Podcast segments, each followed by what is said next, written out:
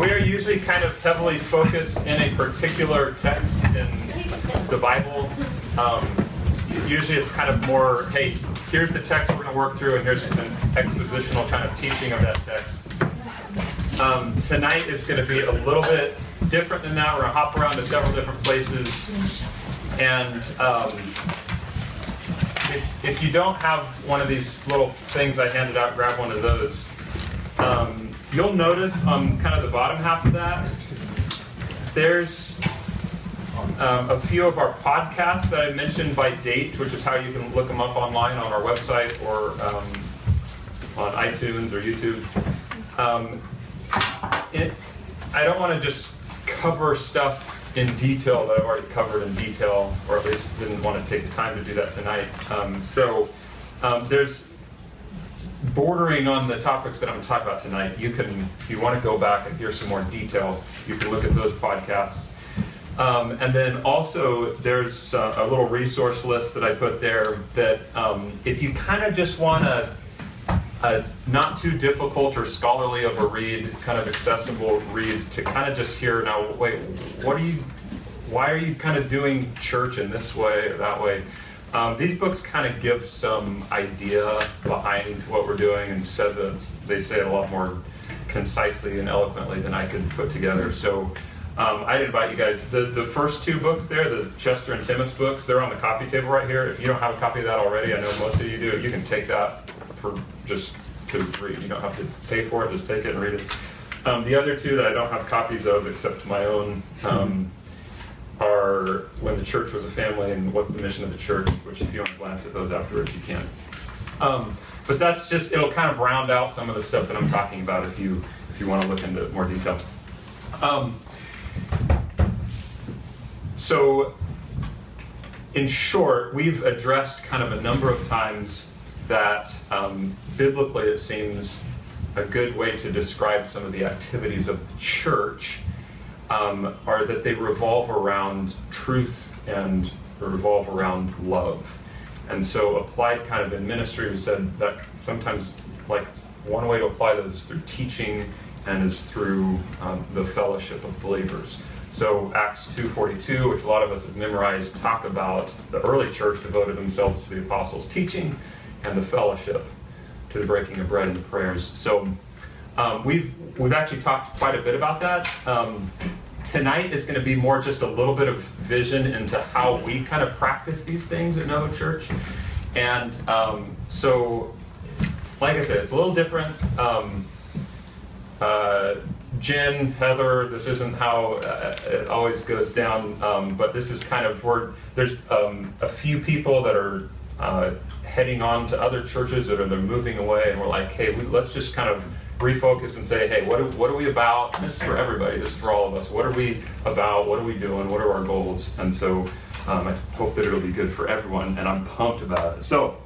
let me just start by by saying this statement in regards to what our goal is.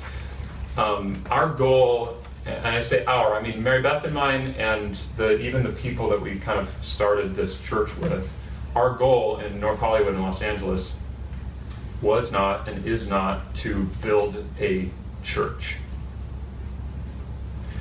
Um, even though we called ourselves church planters, and that was kind of the here's I mean a lot of people understood this is what we're off to do. Um, why might I say that? If, if our goal was to build a church, what types of things might we do? Might we um, fall into if we came here to build or to start a church? Laser lights. okay, so maybe we would have a temptation, like if we, yeah, if we're gonna have a church, we well, we need to have a building. We we need to have maybe um, maybe there's a temptation that like if you're gonna have a church of, of a certain number of people, then maybe you might be tempted, Clayton. I think what you're saying is to um, get people to come to something um, with some kind of something that fascinates them. Um, what else? Fundraising. Fundraising. Okay, you did do some of that, but uh, but yeah, it, or to go off of that, Chelsea, like you might have a focus of if we want to be a self-sustaining church after this many years, and we need to have this many people with this kind of an income or this kind of a tithing um, background. Um, which, interestingly, um, what what could be wrong with that, or what could you could kind of fall into with that, is that um, you might start ministering to people who can financially support your church. Not saying that that always happens, but you might be tempted to say, well, who are the people that are going to keep this thing going? Um, and that's going to be rich people who are already Christians and have been taught tithing their whole life, right? Those are when it's like, well, actually, who are the people that Jesus is going after? Well, it seems like he's spending a lot of time with the poor, and it's people who don't know Christ who don't know the first thing about tithing. So I don't know that that like we don't want that to be our focus. We have to get somewhere to be sustaining, so we have to have this amount of people. So yeah, that's something that we might fall into. Man, if we just trying to build a church, that's what we have to do. Anything else you guys can think of? What? If our goal was just to build a church, what type of things might we do? A lot of focus would be internal and staffing and growing and maintaining and okay. So yeah, just inward focus. Yeah, I've seen this with churches. Even sometimes before you have people at your church, you have a whole staffing plan. Um, and I've seen church planting kind of um, books and seminars on well, you, you know, you start with the senior pastor, and then the next hire needs to be this person, the next hire needs to be this person. They kind of lay out a roadmap for you. These things aren't necessarily, some of these things aren't necessarily bad. I'm just um, maybe like competition because you would start comparing yourself to another congregation and try to like raise the standards so you can match them. So it's almost really easy to compare like the reputation of the church or who yeah. are you attracting. So it became like a competitive thing versus mm-hmm. really to like go after what God wants us to do. Yeah. Um, yeah, that's so good. Come on in, y'all. There's seats at the other end. Hey. Um, that's great, Jonah. Yeah, that's um, honestly, whether we like it or not, I feel like a lot of people who are, um, whatever we're going to call this, I'm going to get to that, but there is a temptation to say, man, if we want to get people, if we want to gather people together, then whatever that takes, and a lot of times, I unfortunately, what that takes is killing off another church and having a little better um, product of some sort. And, and there, there can be this strange kind of competition. Well, I'm starting a church, but there's these other churches over, you know, so that's a concern.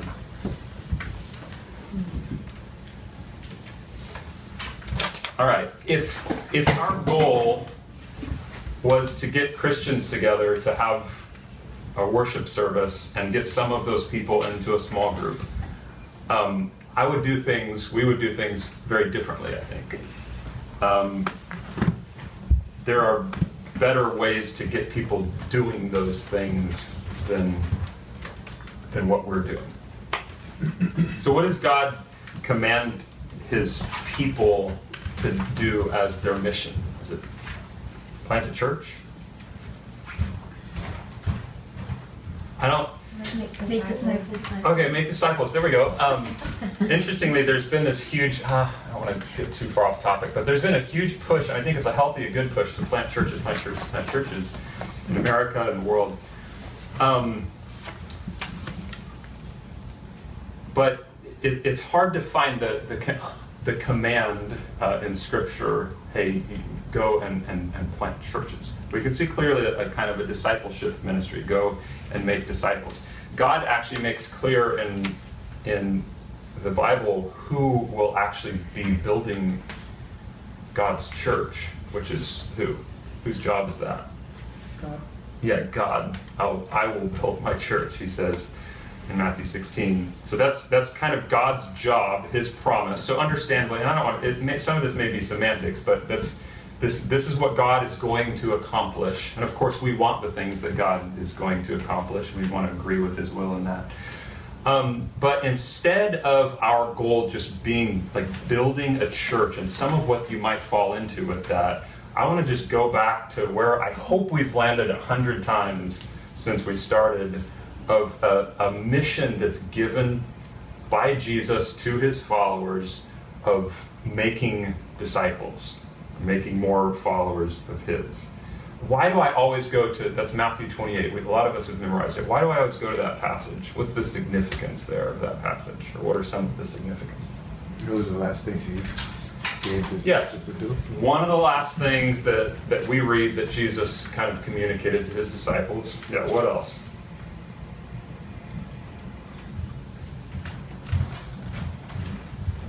I'll tell you what else.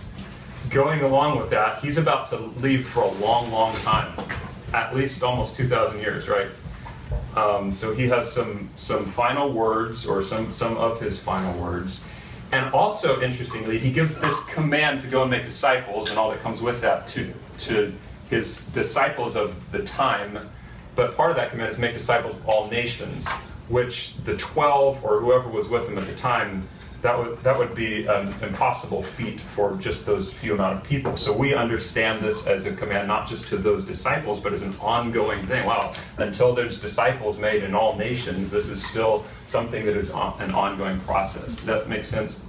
So a significant thing that Jesus says that's going to take generations and generations to complete. So can it, does anybody know that Matthew uh, 28, verse 18 through 20? They can just say it.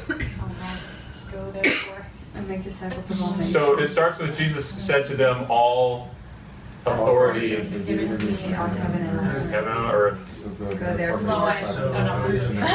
Go Go therefore make disciples of all nations in the name of the Holy Spirit and teaching them everything to that he commands to observe, you know. observe all of them. This is good. This is this is We did.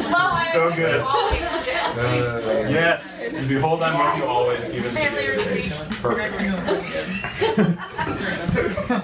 Somewhere in there, we all got it right. Yeah. Put that all together. Collectively, we get the gold star. Memorize what? If we ever, I should have just focused on one person there. If we ever forget what our lives, what church life is, is, is pushing towards and what we're about, I think we can go at least to this place of, of making disciples. And when we landed on kind of ministries in our church revolving around truth and love being kind of some of the central activities in our church, they should support that mission that we have of making disciples our success, I would say, as a church largely depends on our obedience to the command, which means He's not gonna, God isn't measuring our success by if we have a location, if we have a building, if we have lots of people coming to a service or an event, if we have wealthy enough members to keep things going as they are, um, or if we're better than the next church down the street.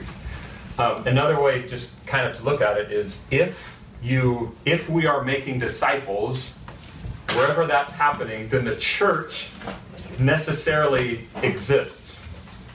If we're making disciples, the church exists. On the other hand, if you plant a church, or, or some of the ideas that we were talking about that come along with that, you you may or may not actually be making disciples. You may be kind of calling people over to your business at the expense of another business. Um, or you may kind of run into some of the issues that we just talked about. So I, I haven't emphasized it enough. I would love to continue to just emphasize. And if somebody asks you, hey, what, what's your church about? What's your real goal? I think we should say to, to make disciples of Jesus Christ. And there's, of course, so much that you can add into that. But um, that's, the, that's the direction that we're heading, the goals that we have. Um, honestly, I don't think we get significant argument from other churches. I've talked no other pastors around and in other places, and um, there, it's not a that's not a particularly arguable thing. That's an important ministry, at least to the church. Um, in fact, I was just hanging out yesterday with a pastor, a local pastor here in North Hollywood, and the way that we see it as advantageous to go about making disciples is drastically different. But I feel very, very much on the same page with him um, and, and with the philosophy of ministry of the church, um, understanding that we do have this kind of underlying goal together of making disciples of Jesus. There's different ways to kind of think through doing that. But I want to tell you tonight um, why we kind of go about making the disciples that we do as opposed to some of those other ways. I'm not trying to say that our way is the best. We, um, I'm also not trying to say we're the only church doing things a certain way. I think that our, our church kind of setup is a bit of a minority of, of what I could see around. Um, but I will say, I think the, the the concepts of um, our church structure are conceptually strong and I think biblically reasonable. And they're supported by our board, they're supported by our sending church cornerstone and their global ministries team, and supported by many of you all in this room, oh wise ones. So this isn't just some like random thing that's happening, but um, but we're doing something that's a little bit unique, not entirely unique, and I can't say whether it's better than the next church or worse than the next church. But when all is said and done, and I can honestly tell y'all, it's taken me a while, um, seeing as this is my, this is the main thing in my life, this this church family and helping to lead this.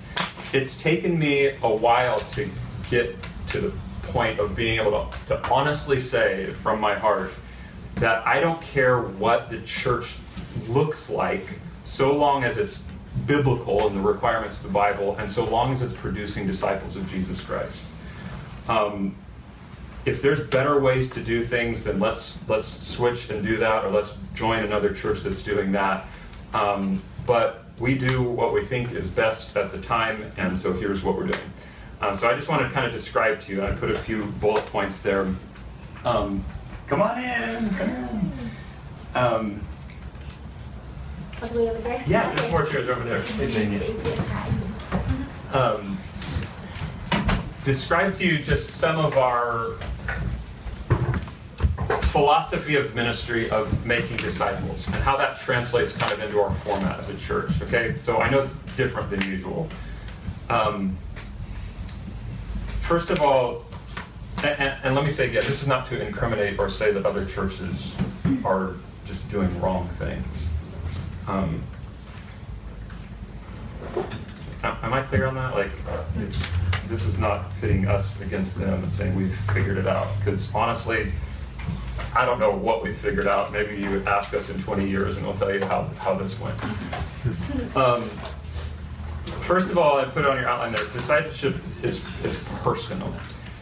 People must be known to be effectively discipled sticking people into a kind of one size fits all conveyor belt formula may be um, efficient in a kind of homogenous context where everybody's kind of the same, but maybe not so productive in a diverse congregation or diverse area such as Los Angeles.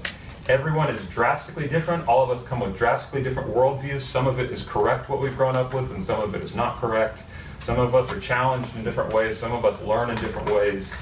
Um, and so we, here at this church, we kind of favor the smaller group, intimate relationships that meet like actual specific discipleship needs versus the larger group programs and events that kind of meet a more general need. Or here's the here's the some of the lowest common denominators that everybody needs to know and so we're gonna um, we're gonna throw that out there. And um, practically what this means in our church is as you guys know and as you're seeing tonight our primary meeting context is in homes um, which homes max out in size right 10 people maybe 30 people depending on how big your house is here in la probably not much more than that um, I'll ask you guys this: Why why might it be advantageous to meet primarily in smaller contexts like a home? If discipleship is personal, Intimacy. Welcomes people into your life. intimacy it welcomes people into your life. Hopefully, yeah. The Pastor's wife is really good at keeping a nice home. it's a benefit here, yes. Mary Beth keeps a very nice home. You know, all pastors' wives are good enough. No pressure. Not all. It's not a place that you go only every Sunday. It's not you what? It's not a place that you go only every Sunday. Okay. Yeah, so there's this, we hang out in our homes too and do other things besides Christian gatherings. Or at church buildings, a lot of times it's like you go to the church building to do the church things and then you do your regular life in other places. So this kind of mixes the two. It lends itself to like family mm-hmm. feel. Mm-hmm. Yeah, mm-hmm. Yeah. Well, It tears down a lot of walls like right away. Yeah. You Oh. can't really hide when you're meeting in people's homes. Yeah, you can't hide. I was gonna say for some, it probably puts up walls. Like a real strong introvert, it's like, oh gosh, this is the worst thing. but um, but yeah, ev- everyone is is gonna be known. I mean, you're gonna be around for a little while, and then eventually you're gonna be known. And and people are not um, not easily going to slip through the cracks, Right. right? Um, Okay, also another practical side of this is that I, the lead pastor, am not going to try and disciple 50 people or 100 people. Say the Lord brings growth to this church. Um, I can't, even at our church size of 25, 30 people, I can't intimately know that many people.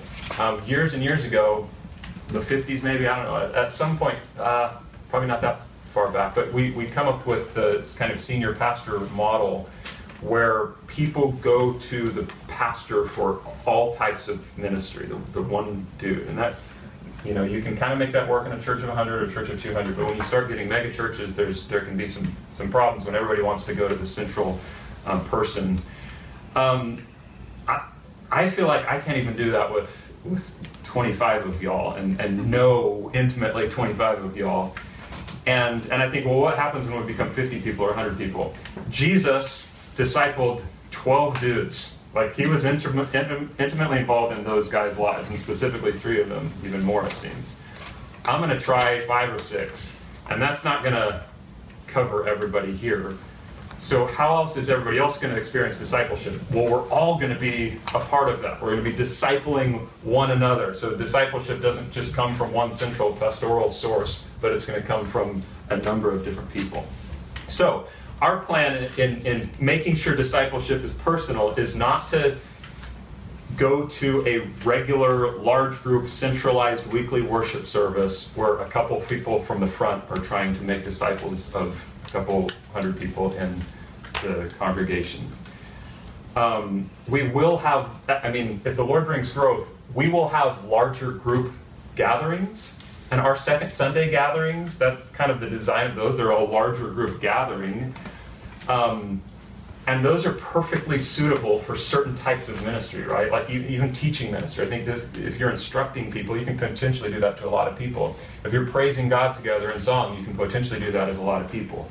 Um, when it comes down to one-on-one discipleship over daily life, you can't do that in that kind of a context. So we don't want to make too much of a priority of just that big, large group gathering. So our primary context will remain, as far as as far as I'm concerned. I mean, God can do whatever He wants, but smaller, where we can practically live out the realities of Scripture, the family of God, and knowing and caring for one another. And we call those fellowship groups in our church. Um, even in that, even in our fellowship groups, which are 15 people, 10 people, 20 people, or somewhere in there, y'all know, especially if you're in the bigger group, that even that is hard to have a lot of intimacy with the 18 people sitting in a living room, right? Um, the central group was small enough to, I, I hear that y'all, I mean, you get quite personal and you're following up with everybody what's going on in their saga of life every week, and so there's a lot of intimacy there. Um, but, and, and the purpose of the fellowship group is really to live out these kind of family and body analogies of Scripture. Uh, but that accountability at the deepest level, especially when you have kids running around and different, you know, things going on during our, our weekly fellowship meals, um, it's sometimes it's just not going to be there, right? So that's why we have what we call 203s, um, which are informal, um, but just this desire to have everyone as part of our church have two or three other people who they are going beyond our times of teaching or large group gatherings. They're going beyond the fellowship meal discussions and they're digging down into the kind of real nitty gritty of life and, and spending time together even more than those once a week type gatherings. Um, so each of us in the church belong not only to the God's church universally, NoHo Church, but we also belong to fellowship groups, and we also should feel a responsibility and accountability to even a, a a smaller chunk of, I'd say, two or three people as a recommendation. We're going to talk more about 203s in um, hopefully this year and kind of line out what some things that could be helpful in those intimate relationships. Um, let me move on. Discipleship is modeled in real life. Um, we learn in different ways. We learn information how to live for Christ. Um, but we learn not only by instruction, but we learn by imitation. Just to kind of put it, put it simply. Jesus says, He says, follow me. It's not just that I'm going to preach to you for three years, but He tells us to follow me, come and see. Um, Paul says, imitate me as I imitate Christ. There's a, there's a modeling, there's an imitation. Um, and I'd say we can arguably learn more by seeing how something is done than by being told how to do it, right? That's why we watch YouTube instead of read manuals anymore. It's like, oh wow, I can see it being done, and um, that's helpful. Our new life in Christ isn't just a spiritual concept to be communicated, but it affects our and seeps down into our everyday life. And Jesus, much of Jesus' teaching, who were disciples of Jesus, happened as as life happened. He taught like come and see, and occasion by occasion something would happen, and he teaches disciples uh, what to do and what how to think and what to know. Um, so as a church, all that to say, we favor discipleship moments um, in everyday common contexts over or, or more often than Christian discipleship sterilized um, programs. If you understand what I mean by sterilized, just removed from real life and teaching, say, in a classroom setting. Not that we won't do those things, but we kind of favor this discipleship where I can actually see this person living this particular way. So go, our discipleship goes beyond the classroom. It even goes beyond the, the coffee shop type meeting where I'm communicating information, we're learning from each other, but it, it goes to the workplace and it goes to raising kids and it goes to making dinner with each other and learning through all of those things how we uh, can honor Christ. So, um, an example of that, I grow tremendously in my evangelism watching Mary Beth evangelize. It's I won't say infinitely, but it's it is more helpful to me than reading a book on how to share my faith. When I can see a gifted evangelist sharing her faith, I can I learn a lot better, and I've become a much better evangelist because I'm around her. Um, thirdly, discipleship is every disciple's responsibility. Um, are y'all you all have heard the 80-20 rule before on a lot of different things? Um, one thing that I really appreciate that I think came out of Saddleback and Rick Warren is this phrase that I think he coined. I might be wrong, but every member a minister.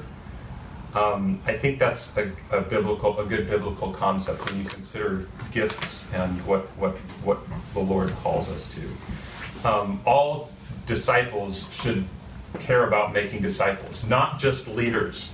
So all Christians are gifted by God and should be working out that gifting for the common good, even if it's a person taking out the trash. And if they're doing that, then they better do it to the full, as unto the Lord, as an equally important part of the body. If, if that was, um, if that makes sense. I've been on church at, at churches, on staff at churches with uh, a lot of people, thousands of people, the last couple of years. Um,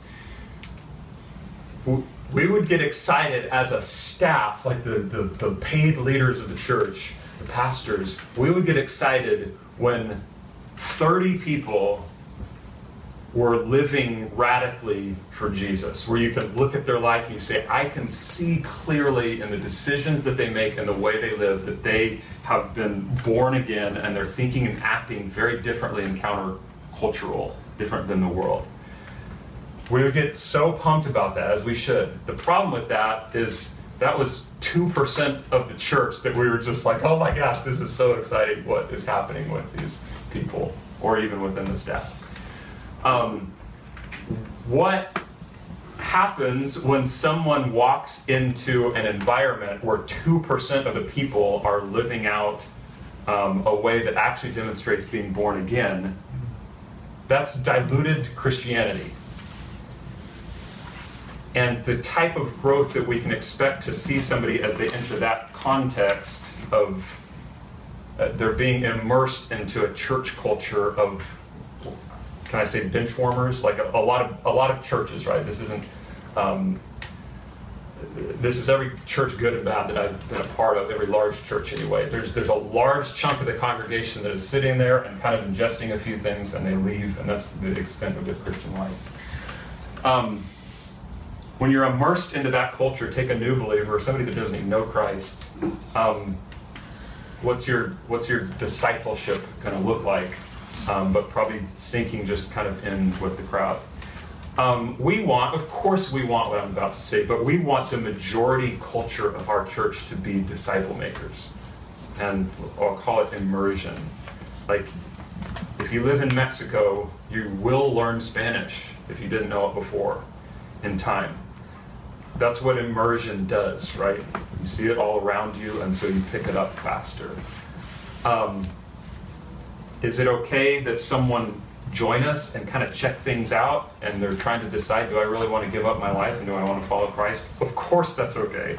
Um, but in time, people that, that join us should decide um, whether they want to actually follow him and follow some of his commands, including to make disciples. Uh, because that's what I see all these Christians around me in this church are committed to. Um, or they'll decide and admit, hey, I don't want to do that. That's not the type of life that I want, um, which means there's no reason really for them to go through the motions of being a part of our church. So, uh, does that make sense? Kind of this immersion idea that the, the, if the majority culture is people who are following Christ and saying, yes, I want to, I want to make disciples too. Then when people get moved into that, it's a, it's a discipleship culture that encourages that new person to, to do the same. I'll just say, no Christians should be comfortable for very long not being a disciple maker or not moving towards that or being interested in that. Um, they should look around our church and think either these people are crazy and I don't know why they're doing this, or I'm not doing quite maybe what I'm called to yet and I want to join them in this. Fourthly, um, and we've talked about this in the past before. Our main discipleship tool, um, at least at this church, for non believers, or evangelism, you could say, is our church itself. The clearest display of Christ is how his disciples love one another. Our Christian fellowship, as I've talked about before, in many ways offers proof of what we believe, according to John 17. Our influence in the community here in Los Angeles is how we stand out as an alternate community to the community here in Los Angeles. Our goal, um, and you can argue with me on this, not right now, but um, our goal isn't to make the world, make this world a better place. Our goal is to make disciples of Jesus, which will be clearly seen in how the church community lives. Now, I realize that some of this depends on your eschatology, your, your end times view, but fixing the problems in secular society may be a losing battle.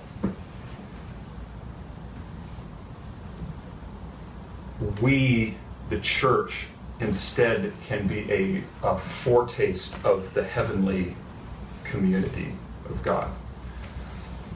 Now, I can sympathize with people and do with, with Christians who want to kind of reach into society and help try to, to tweak things and fix things and make them more like God's heart.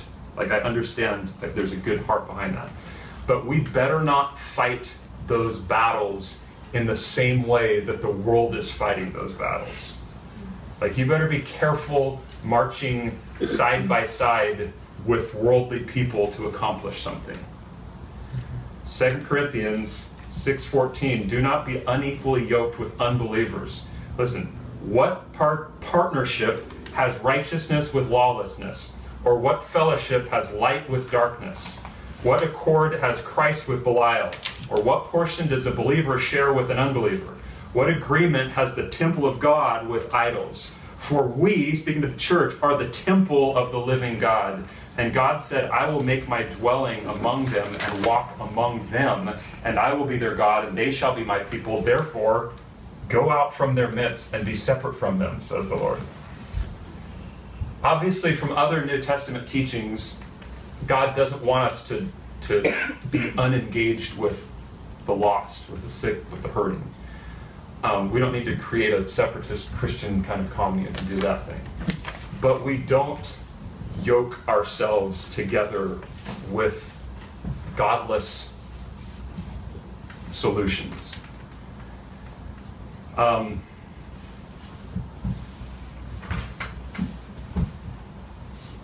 our evangelism isn't, to put it another way, our evangelism isn't, hey, join us. We're, we're going along with the best versions of fallen humanity and we're involved with all of the right things, but still under the power of the prince of the air, Satan. Our evangelism is come join how we live as disciples of the true King and we submit our lives to King Jesus and we live this abundant life differently as a city on a hill. Our community is a witness to the lost community around us.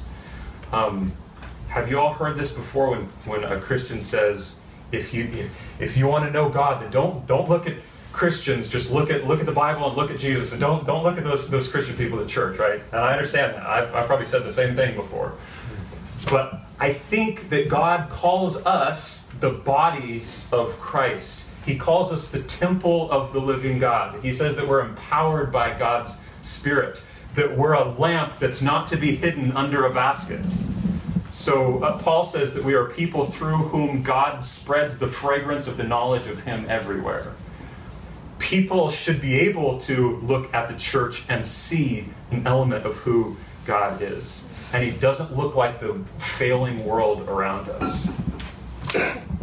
So we're going to be most focused on, on loving and caring for each other, our family, and that, that speaks something. It's a discipleship tool, if you will, that speaks to the community as, a, as an alternate community that we have. All right, so we have seen um, before and like I said, I, I didn't cover this tonight, but we've seen that the activity of the church, and a number of us came up with this, but the activity of the church involves ministries of truth and love, kind of was summarized by Acts 2.42. The mission of the church involves making disciples, as summarized well by Matthew 28, 18 or 19. And um, some of these things I've shared tonight is just some of our kind of philosophy of a discipleship culture where people are known, we know each other, and we set things up to, to get there. Imitation happens, modeling happens over real everyday life, not just in a, in a classroom context. Everyone is included and accountable in making disciples. That's all of our job.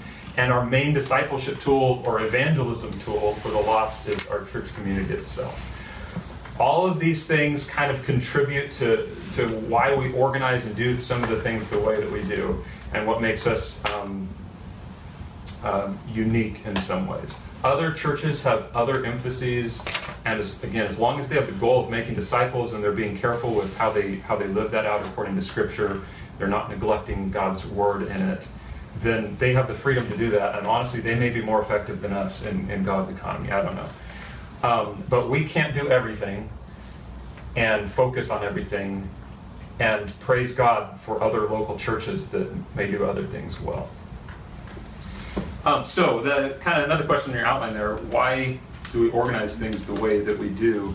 Um, I want to just have you all answer some of these questions and see what you think. Um, and some of y'all won't know our terminology here, but why, why do we have fellowship meals on Sunday? What's why might we do this? It's what the early church did too.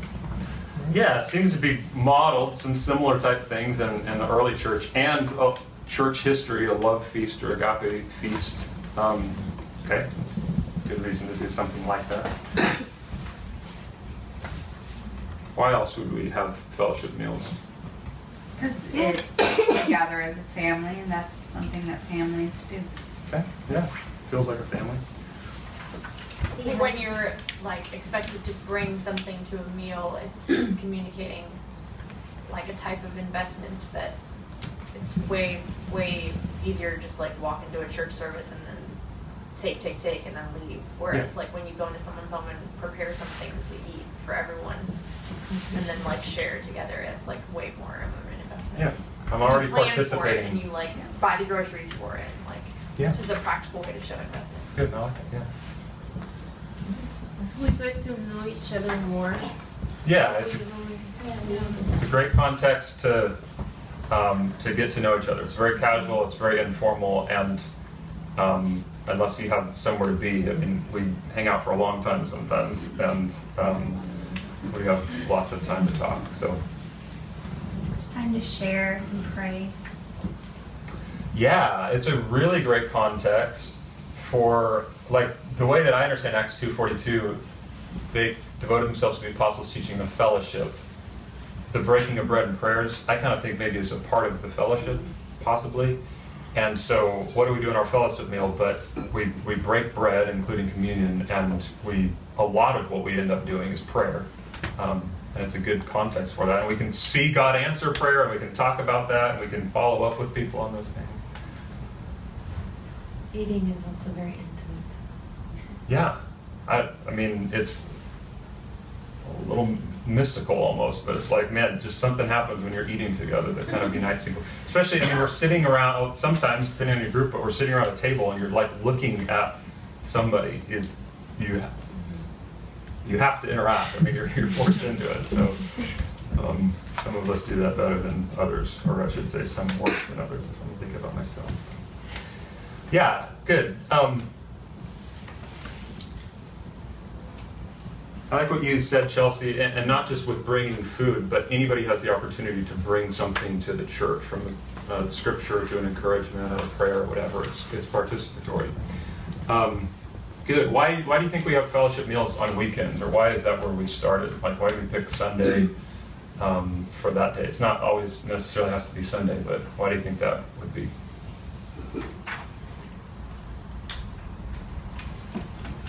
Most people have already set it aside. Yeah. It's that's church day or that's weekend. That's just a time that for the majority of people that's the most available time. Yeah.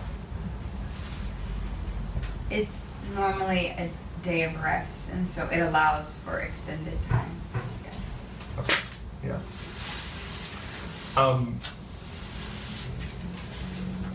good. Why uh, why would we have kids around at the fellowship meals? They should watch. Why should they watch?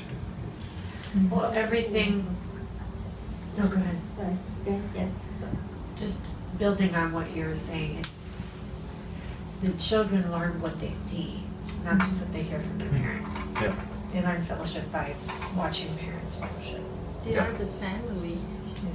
Yeah, they're part of our family. Uh, gonna leave them out. Yeah, they're. I mean, we're certainly called to make disciples of our kids. So let's let's model for them what that looks like. I mean, I would say, man, Levi and Noel have a, a much stronger understanding of of what the church is meant to do than um, than some other church contexts that they could have grown up in because they see their heroes and their parents or other people praying together and encouraging each other and poring over the scriptures together. And man that's and they, they have learned to pray in that way. And it, you know mm-hmm. Wh- like what about the We can learn Just- from them too.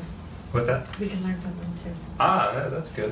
Mm-hmm. That's There's a lot Yeah. of learning lessons that kids just teach. yeah. Mm-hmm.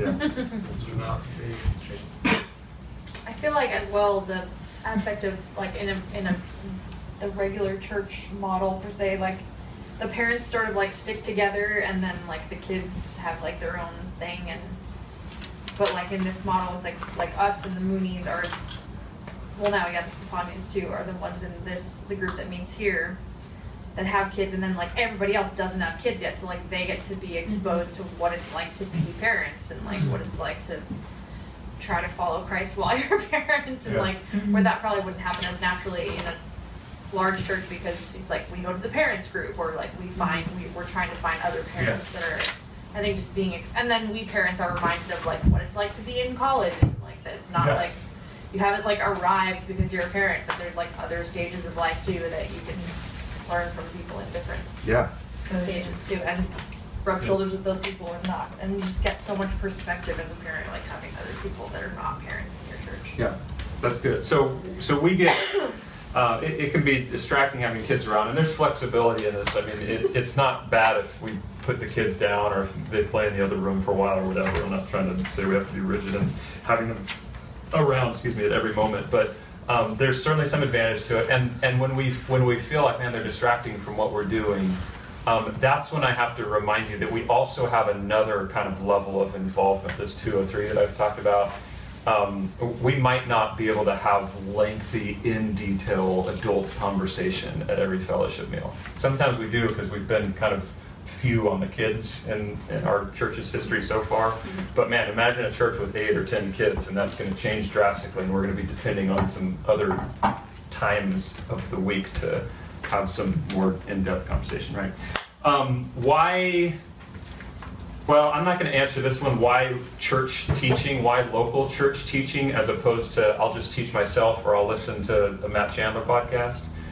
Um, I've I've answered it probably ad nausea, but in short, God gives the church pastors and teachers to equip the saints for the work of ministry. And um, 1 Corinthians 12 tells us that one body part can't say to another body part, "We don't need you." Like that's God's given our church teachers, and that's um, we ought to utilize them. Um, last uh, little question here: Why why do you think we have teaching midweek? And it might not always be midweek, but why do you think we started with that Wednesday night? shorter period of time Okay. I, I would say we sometimes we just like coast along, like we're maybe say right after Sunday, like uh, you could, I guess you could say you feel on fire after like a good, you know, surrounded by believers and everything. Then as a couple days go by, you might, I don't know, have a, have a I don't know, like for me, um, I'll just get comfortable with just readings and stuff on my own and just that's all I'm doing. Then when we have a midweek teaching, we're like, and it's the middle of the week, bam, now I'm like more focused and I don't know, Yeah. more, uh, getting edified. Okay. Brings your attention back. It's a good halfway kind of connecting point. Again, I'm Hump day. these things. What's that? It's hump day. Yeah, that's right. On your little hump. We um, we, we might not always do things this way, but this just so you know, this is these are some of the reasons that we that we do on Wednesday. I know 7:30 is too late for some people, it's too early for some people. It doesn't, but it seemed at the best time to be the best option. And um, we'll, we're going to talk about other options in the future. I, I mentioned somehow to y'all that January and February we're going to talk about, hey, is this the best kind of meeting times and places and stuff. Um, since we have several people that are leaving, I'm going to just hold off on that till February, and we'll kind of work through that, just make sure we're doing the thing that makes the most sense. But, um, and I, I'm not going to ask this question because I don't, I'm getting close to time. We don't have, we don't plan a lot of other events. You may have noticed that we say we want the whole church to come to this. Trying to free up our schedules to actually be Christians over everyday life and not just be tied up with Christian activities that try to tell us how to be Christians over everyday life. Um, we actually want to live in that. And um, because our faith affects our daily lives. It doesn't. Our faith doesn't just lead us to a Disneyland for Christians where we get all this stuff that we want, right? But it actually affects the way that we live, and so we don't want to busy people up too much up for that. Though I'm going to tell you in a minute here some things that we have coming up. Um, again, some of these things may may change in the future, but just kind of this is some of the reason that we've landed kind of with where we've landed right now. Um, if you're I don't know if y'all are, are thinking this to yourself. Um, well, let me say this. What's kind of expected of a member of our church? Um, we've talked recently about this, a commitment to the ministry of the church, organized and organic ministry of the church. Um, the the or, organized kind of ministry of the church, like this being one, is kind of meant to be a rallying point that this sends us out in, into the more organic ways that we minister to one another and in the world. Um, we expect, like I was saying from num- number three there, we expect that everybody is going to, um, that, that's committed here with us is going to care about disciple making. Um, and then there's also an element of submitting to church leaders that we can find. You may not like the sound of it, but there's no getting around Hebrews 13, 17 that says, Obey your leaders and submit to them, for they are keeping watch over your souls as those who will, who will have to give an account. Let them do this with joy and not with groaning, for that would be of no advantage to you. So we're going to talk about that, like elders, leaders, more um, really later this year, I hope. Um, but that's that would would also be, I think, a biblical expectation of, of church membership, if you will. So, um, so here's here's what I was thinking. I told this to Mary Beth last night as I was kind of preparing a lot of this stuff. Um, I am concerned that we will hear, that you all will hear about the, the ministry of our church and the organization of our church, and think in some ways that this sounds boring. if you haven't noticed, we're not a flashy church. We're not an entertaining church. Um, we're not hoping to be those things. Unless you watch Clayton all the time. If you watch Clayton, yeah, I forgot. Clayton keeps it singing. We are. we are not. We are not an adventure-seeking church. I'll just say that. Um, some of you came to this church and you thought, "Man, I've never experienced anything like this before. Or this is exactly what I'm looking for in a church, or I've been missing in a church." And then months later or years later, you're thinking, "Is this it? Like, this is this is all we're gonna do?" And so I want to um, just speak to that because a lot of our ministries is about making disciples over everyday life. I don't know if I, I've used that exact phrase, but that's kind of a lot of what we do. That might sound boring, but if you're bored with the idea of making disciples over everyday life, I want to give you three things that speak to that. First of all, you're going to be bored with most of the New Testament letters that are speaking about being a Christian in everyday life. If you're bored with making disciples over everyday life, then you might be missing the supernatural work that God is doing.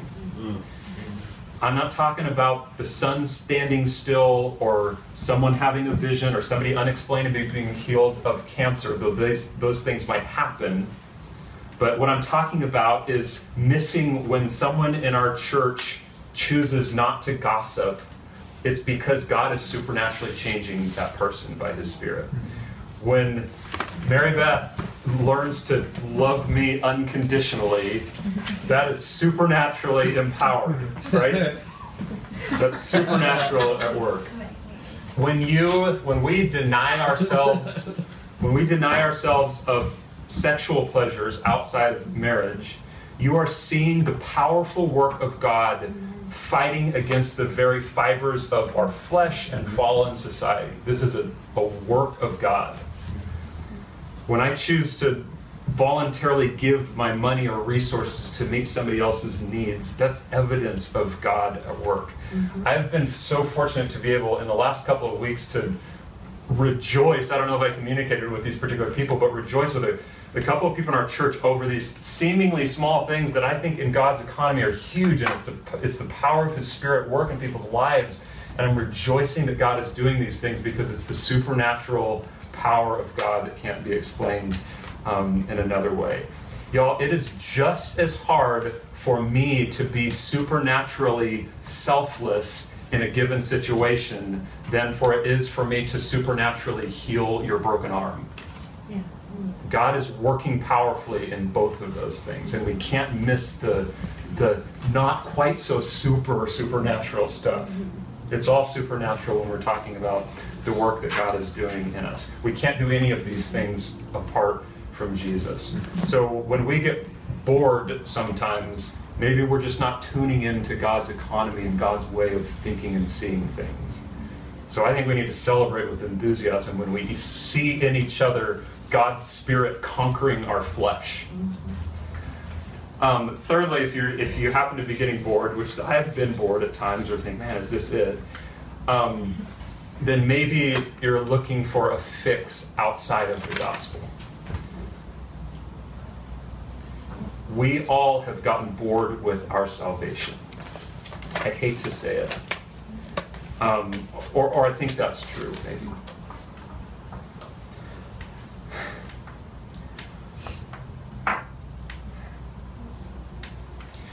Y'all, we have life after death. And um, I'm not just talking about eternal life after you die here, but like we have been brought back from the dead. We are dead in our trespasses and sins, Yeah. made alive together with Christ. And now we get to enjoy together learning how to live this life as God intended for our good and pleasure and for God's glory and pleasure. And regarding other people, there's joy, the Gospel of Luke says, before the angels of God over one sinner who repents.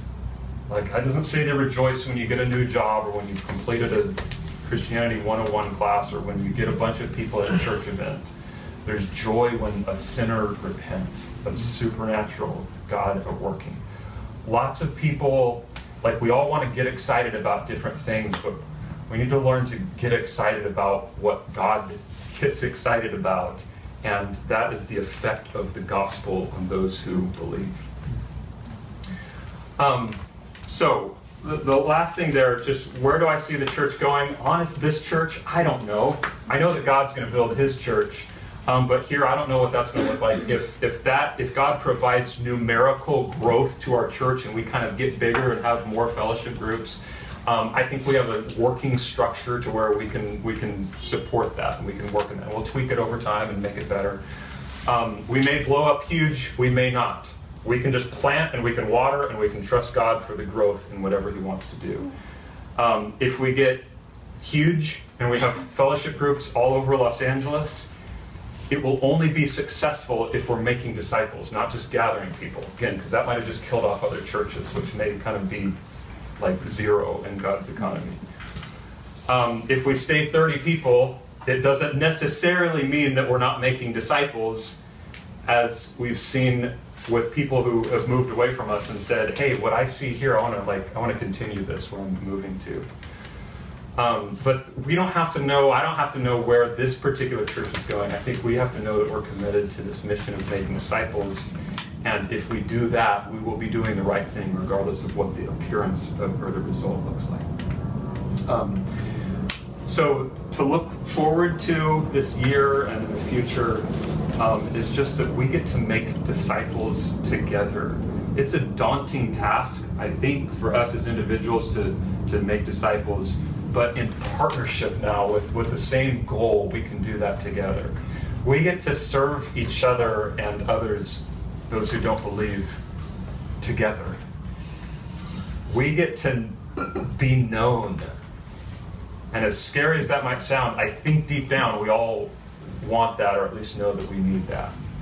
We get to spend time with people, especially our church, not just managing events and making sure we get the next event to happen, but we can actually pour our energy resource into relationships and talking to people and getting to know people and challenging people, which I love. Um, we can lean into the realities of heaven right here in our community. Not perfectly, but a, a, taste of that because of what God's doing among us. We get to celebrate real, eternal success together. Not just, oh, cool, we pulled this off, oh, but was it really worth it? Did it really mean anything? But no, we have purpose. Like we, we know what we are called to do and we can work towards that together. We get to do what the one with all authority in heaven and on earth instructs us and empowers us to do together. And we get to see each other and hopefully others in the future look more and more like our Savior Jesus. Mm-hmm. And honestly, y'all, I am, it's maybe a close tie with when I first moved here, but I'm more excited than ever to pursue these things with our church. Mm-hmm. Um, uh, just a couple bullet points to end on. The, the my explanations and stuff are over. I just want to tell you a couple things that we have coming up. Um, and some of you know some of these. We have a, parenting conference coming up called Intentional Parenting. It's about making disciples of your kids. Um, we have a, a and, and that's February 9th and 10th. I think most of us are kind of locked in that are going to be a part of that. Um, if if you've kind of been bouncing the idea around and talked to Mary Beth a little bit about it, and just firm up whether you're doing that or not, because we're we've lined up places to stay. Um, we're going to do some sort of training for marriage and some sort of training for people who are not married, and that training won't look like how you can prepare yourself to get married exactly, um, as if that's the goal for all the unmarried people. Um, sometime in uh, April or May, we might partner with other churches in that. May or March 30th, I'm super excited about this. We talked a little bit about it a couple weeks ago or last week, last Sunday. Um, we're going to have a Passover uh, Seder meal here, and there is a, um, a guy that's going to come here and show us how the, the Jewish feast of Passover and all the kind of interesting, kind of weird things that, that they eat during that meal, how those things point to Jesus Christ. And, and we're gonna, it's, it's gonna be like, I'm super pumped. It's gonna be super helpful to us, especially as we've been reading through the Old Testament, um, just to see how, hey, this, this story that, that God's written is about Jesus, um, all the way back to the Exodus and the Passover. Um, so that's March 30th, Good Friday. It'll be a dinner meal. We're having lamb, and um, we'll try to mark that off on your calendar. Um, April 1st, which is Easter on April Fool's this year. Um, um, I'm hoping that we're actually going to combine with another church or two for that um, and worship with them. Um, May 23rd, we're going to have a creative response night, which I won't explain that, but that's right as we're in between. We finished the Old Testament right at that time, and we're going to take a week on a Wednesday night to have a time of creative response. Um, we'll have sometime in the summer, like an all church fun day, either at the beach or somebody's house that's a little bit out of town. Um, we'll have our retreat again in October or early November, maybe um, kind of our all church family vacation. And then I wanted to say cross my fingers, maybe I should say Lord willing. Um, in 2019 or 2020, TBD, um, I'm fairly convinced that we're going to plan an Israel trip. Okay? So um, start saving is what I want to tell you this now. Um, hopefully, yeah, hopefully the, the church funds can kind of subsidize a little bit of that, but it's still gonna, it's costly, right, to go over there. Um, y'all, it's not, it's not just to take a, a fun vacation, though I think it'll be a fun vacation. Um, but I, it, for me and most people that I've talked to that have spent any time there, it helps us to read scripture in an all new, helpful way. It changes the way I think we think about the reality of the story that's written about in the Bible. Um, so 2019, 2020, we'll probably partner with Eternity Bible College on that so we can make it a cheaper trip so we can have enough people. Um, and lastly, just a few things that are still um, developing, just to keep you informed of what's coming up this year. Um, I hope that we're going to start partnering with some other local churches a little bit more. Um, we're part of a bigger church of LA, and the little difficulties that we have as a small church, some of that can be easily remedied by realizing, hey, we're part of more than just our own local church. And so um, I'm talking to two or three other churches about how we can do a few more things together without packing our schedule. We're not just going to add on a bunch of events, but maybe replace some things periodically um, together. I think that's a good re- uh, financial uh, way to think about God's resources. And also, I think it's especially good for those who are desiring more um, discipleship with people in the same stage of life. Um, so I know that whatever stage of life you're in here, you probably think, well, man, I just there's not a lot of people that are like me in this church, whether you're single or married without kids or married with kids or older or younger, or whatever. Like I've heard it from almost every age group um, or, or, or stage of life in this group. I just I feel like I'm the only one, or there's just Okay, uh, we're a small church of 30 people, I understand that. But there's some benefit of doing some things with other churches where parents can know other parents of toddlers and where um, single people can know other single people who are honoring the Lord in that, and, you know, that sort of thing. So um, I hope to kind of make a move on some of those things. I talked about elders. Um, we're going to talk more about that, but I think shared leadership in the church is very biblical. Um, not meaning we're going congregational where everybody kind of votes on everything, but but actually appointing some people that we say, you know, these um, these are are the spiritual leaders in our church. We kind of have um, moved toward those types of things. I'm sharing some leadership already. Um, you, you might notice I and Mary Beth, we have very little roles in the fellowship meals. We're, we're a host home, but that's all that we are responsible for anyway at that time. Um, some of the teaching is is shared. It's not just here's what Jared wants to teach on, but that's a there's a team of people that have been coming together. Or we have a few times last year. We're going to start that back up again, where it's like, hey, what? How can we shepherd the church? What does the church need to hear about? And it's not just the main teacher who's making all of those decisions. Um, we have we've had Eric and Jovan kind of in the fellowship groups and, and kind of this role that we've called spiritual overseer, who have just had their kind of had their minds just wrapped around, hey, I just want to you know make sure that there's somebody giving some some uh, oversight to this group and the and the doctrine and the teaching that's going on. And so there's ways that we've kind of been been moving towards that, but we're we I'm dead set on moving towards that as um, as quickly as possible. Um, partly because I don't want the finger always being pointed at me.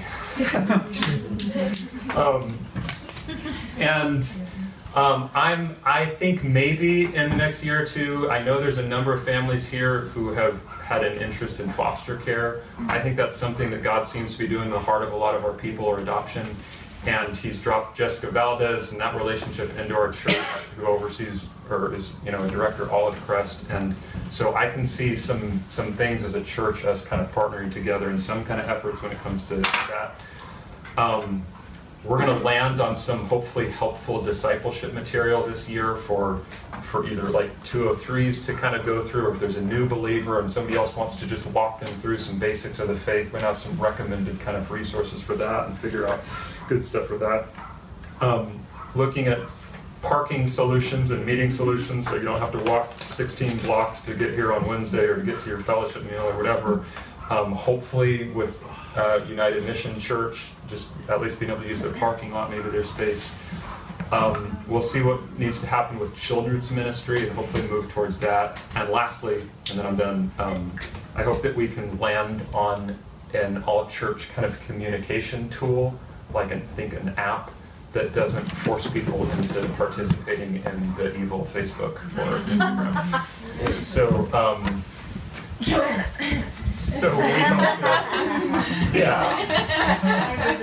Good, you're better. So here's what I'm gonna do. I, in order to, to let people like get out to what you need to do, um, that's, I'm gonna end here, I'm gonna pray, and then if you have questions about what I said tonight, I'm, I'll, I'll be here till tomorrow because I live here, so let's uh, talk.